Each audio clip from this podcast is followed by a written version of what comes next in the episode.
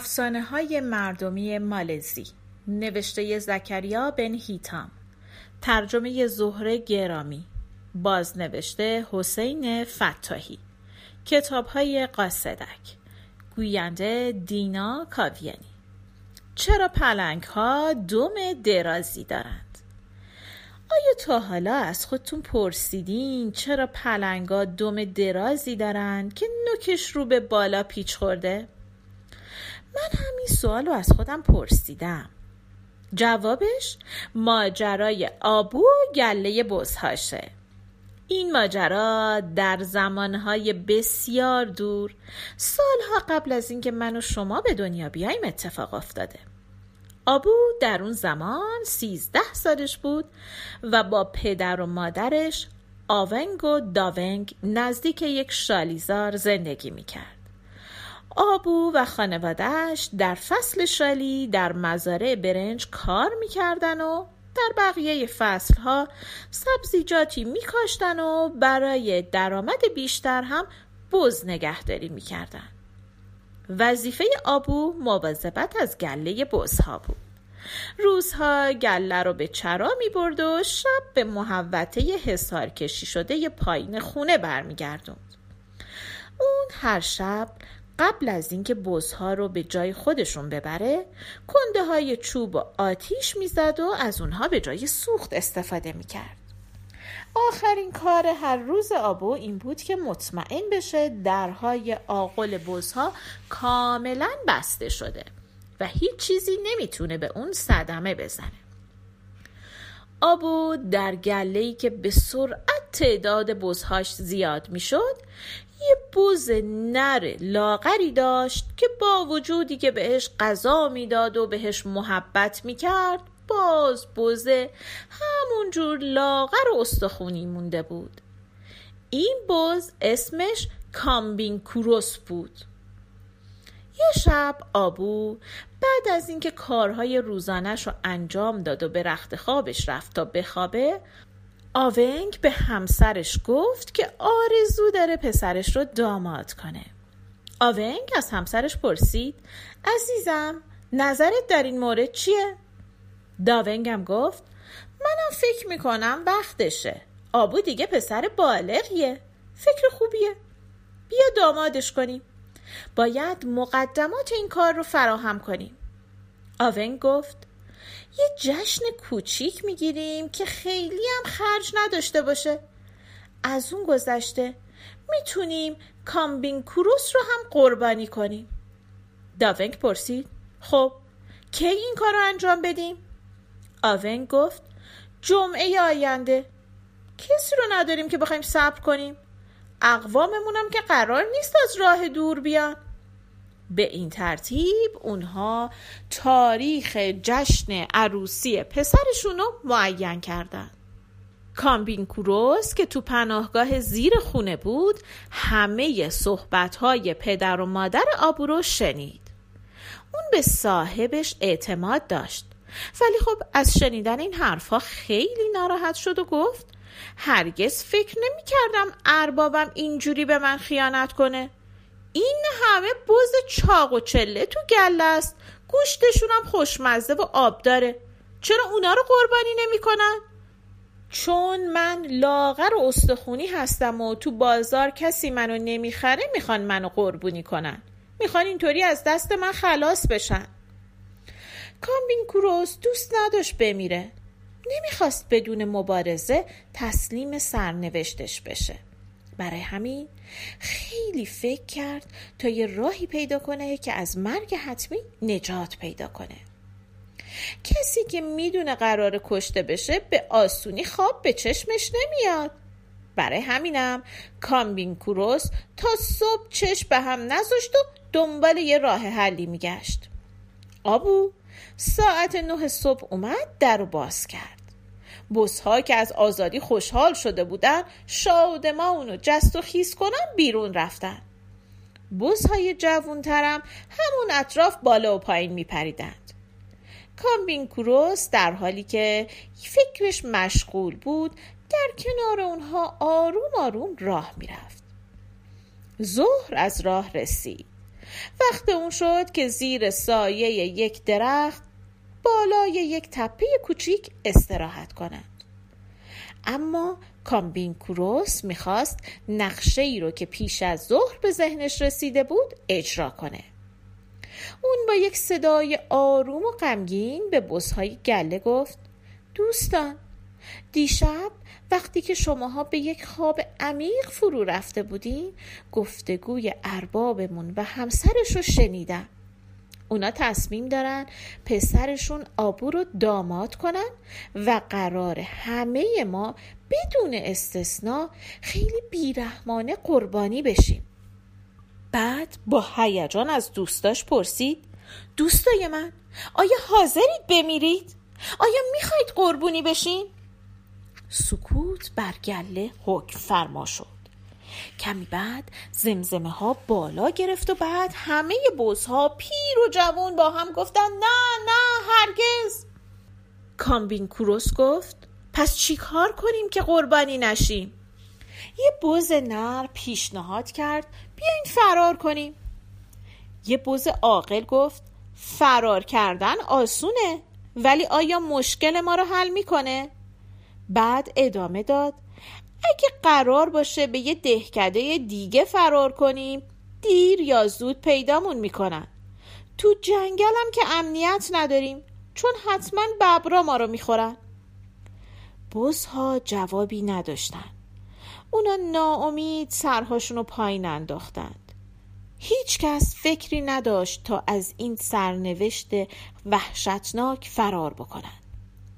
کامبین کوروس زیرک به دقت دوستاش و زیر نظر گرفت و بعد از چند لحظه به آرومی گفت آیا همتون موافق این که از من پیروی کنین؟ شاید نجات پیدا کردیم ما؟ بزها سر بلند کردن و در حالی که امید تو چشماشون موج می‌زد جواب دادن بله بله حتما کامبین کروس برای اینکه دوستاش رو تحریک بکنه گفت آیا حاضرید قسم بخورید که هرچی من میگم و انجام بدین و از من پیروی بکنید؟ همه بزها به نام حضرت سلیمان پیغمبر قسم خوردن که از اون پیروی کنن. کامبین گفت دوستان اگر متحد باشیم نجات پیدا می‌کنیم ولی اگر متفرق بشیم حتما نابود میشیم. پیرترین بز نر سرشو بلند کرد و به نمایندگی از گله گفت ما از دستورهای تو اطاعت می‌کنیم. به این ترتیب کامبین کوروس زیرک رهبر بیچون و چرای گله شد. اون گفت دوستان خیلی ممنونم. بعد مرحله به مرحله نقشش رو توضیح داد. گفت امشب ساعت دوازده از خونه ارباب فرار می‌کنیم. من در محوطه رو باز می‌کنم و تو سکوت کامل از اونجا میریم. دیگه از شدت گرمای روز کم شده بود. بزها شروع کردن به چریدن. ولی این بار با شور و شوق بیشتری علف میخوردند. چون آخرین باری بود که تو این منطقه میچریدند غروب که شد بزها به محل زندگی خودشون برگشتند. شب قبل از فرار کاملا آروم و بی سر و صدا بودند. آبو هم رفت دنبال کاراش و به چیزی هم شک نکرد. ساعت دوازده شب کامبین کوروس در سکوت چفت در رو باز کرد. در با صدای کمی باز شد. بعد آهسته به بقیه گفت که دنبالش برن همه بزها بدون کوچکترین سر و صدایی دسته دسته از اونجا خارج شدن. از خونه که فاصله گرفتن رهبرشون شروع کرد به دویدن. بقیه هم دنبالش. سپید دم به ساحل رودی رسیدن که محل زندگی تعداد زیادی سوسمار بود. سوسمارا با دشمنی و ولع به این بزهای عصبی و پرسرصدا نگاه می‌کردن. بزهای بیچاره ترسیدن و به رهبرشون نگاه کردن. رهبرشون به اونها قوت قلب داد و گفت نترسین همینجا که هستین وایستین. من به طرف پایین رودخونه میرم و مثل یک بز ضعیف بعبع می‌کنم. همین که سوسمارها اومدن طرف من شما از رودخونه رد شین. بعد از اینکه صحیح و سالم همتون از رودخونه رد شدین و به اون طرف رسیدید بعبع کنید و توجه سوسمارا رو جلب کنید تا منم از رودخونه رد بشم. بزها قبول کردند. رهبرشون رفت پایین رودخونه. به پایین رودخونه که رسید شروع کرد بعبع کردن.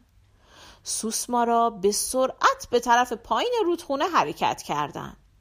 اونا فکر می‌کردن که خیلی زود گوشت نرم بز تو دهنشونه.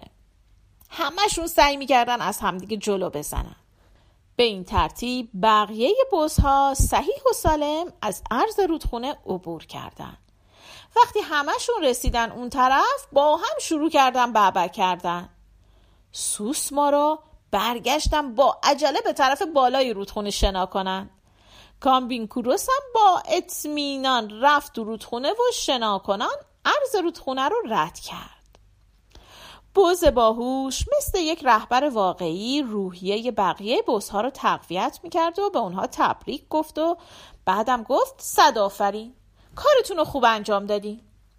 حالا دوباره از چنگال مرگ فرار کردیم بیاین به سفرمون ادامه بدیم همه بزها موافقت کردن و گفتن تو راه نشون بده ما از تو اطاعت می‌کنیم چیزی نگذشت که بزها به یک مزرعه سرسبز و شاداب رسیدن که کنارهاش درختکاری شده بود.